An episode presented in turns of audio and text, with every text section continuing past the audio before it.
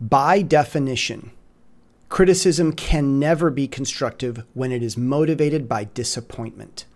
Three nevers can guide you. Never object to mistakes you knew about beforehand, but waited until after failure to care about.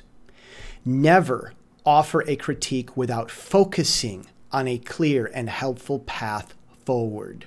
Never use the phrase, that's on you.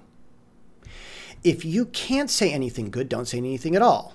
When you point the finger, at least three of your own point straight back at you. We all have plenty of blame to go around. That's why leaders with winning teams find only solutions, never blame. And that is the point. I'm Jesse Steele, jessesteele.com.